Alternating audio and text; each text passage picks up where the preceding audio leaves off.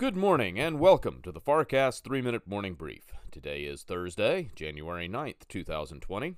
From Washington, D.C., I'm Harry Jennings. U.S. markets rallied on Wednesday, adding roughly 0.5% in value. On the day, the Dow Jones Industrial Average gained 161 points to finish at 28,745. The S&P 500 added 16 points to close at 32.53, and the Nasdaq Composite rose 61 points, closing at 91.29. In headlines, following Iran's missile strike on U.S. bases in Iraq, President Trump announced in a press conference that Iran was, quote, standing down, end quote, and vowed to continue economic pressure on Iran. For their part, the Iranians have stated they do not seek escalation, but they will continue to defend against any further aggression.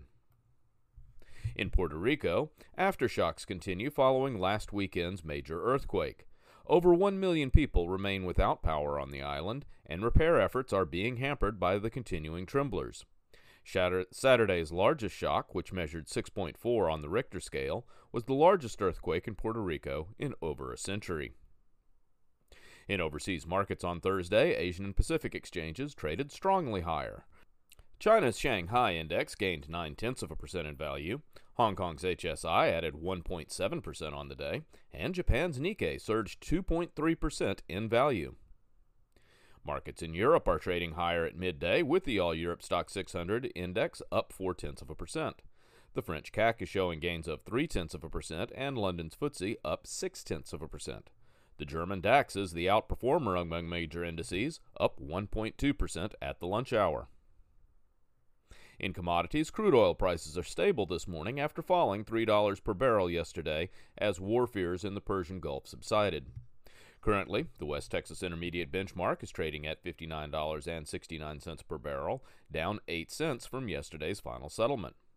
Gold prices are continuing their pullback that began yesterday, down $11.80 to trade at $1,548.40 per ounce. Bond markets are little changed in early trading, with U.S. Treasury yields moving by less than 1 basis point after a sharp rise in yield yesterday afternoon. Currently, the U.S. 2-year is yielding 1.58%, and the U.S. 10-year note yields 1.87%.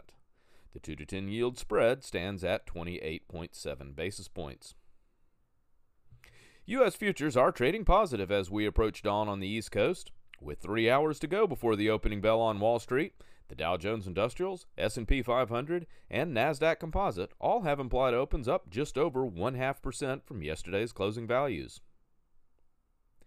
Thank you for listening to the Farcast 3-Minute Morning Brief. A special edition Farcast, Iran Threat, Soleimani's Death Explained, is available now on Apple Podcasts and all major podcast platforms.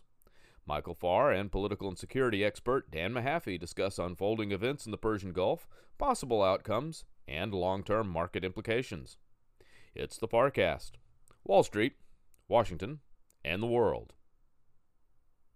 From Washington, D.C., and for the Farcast, I'm Harry Jennings. From all of us at Farm Miller in Washington, have a productive day.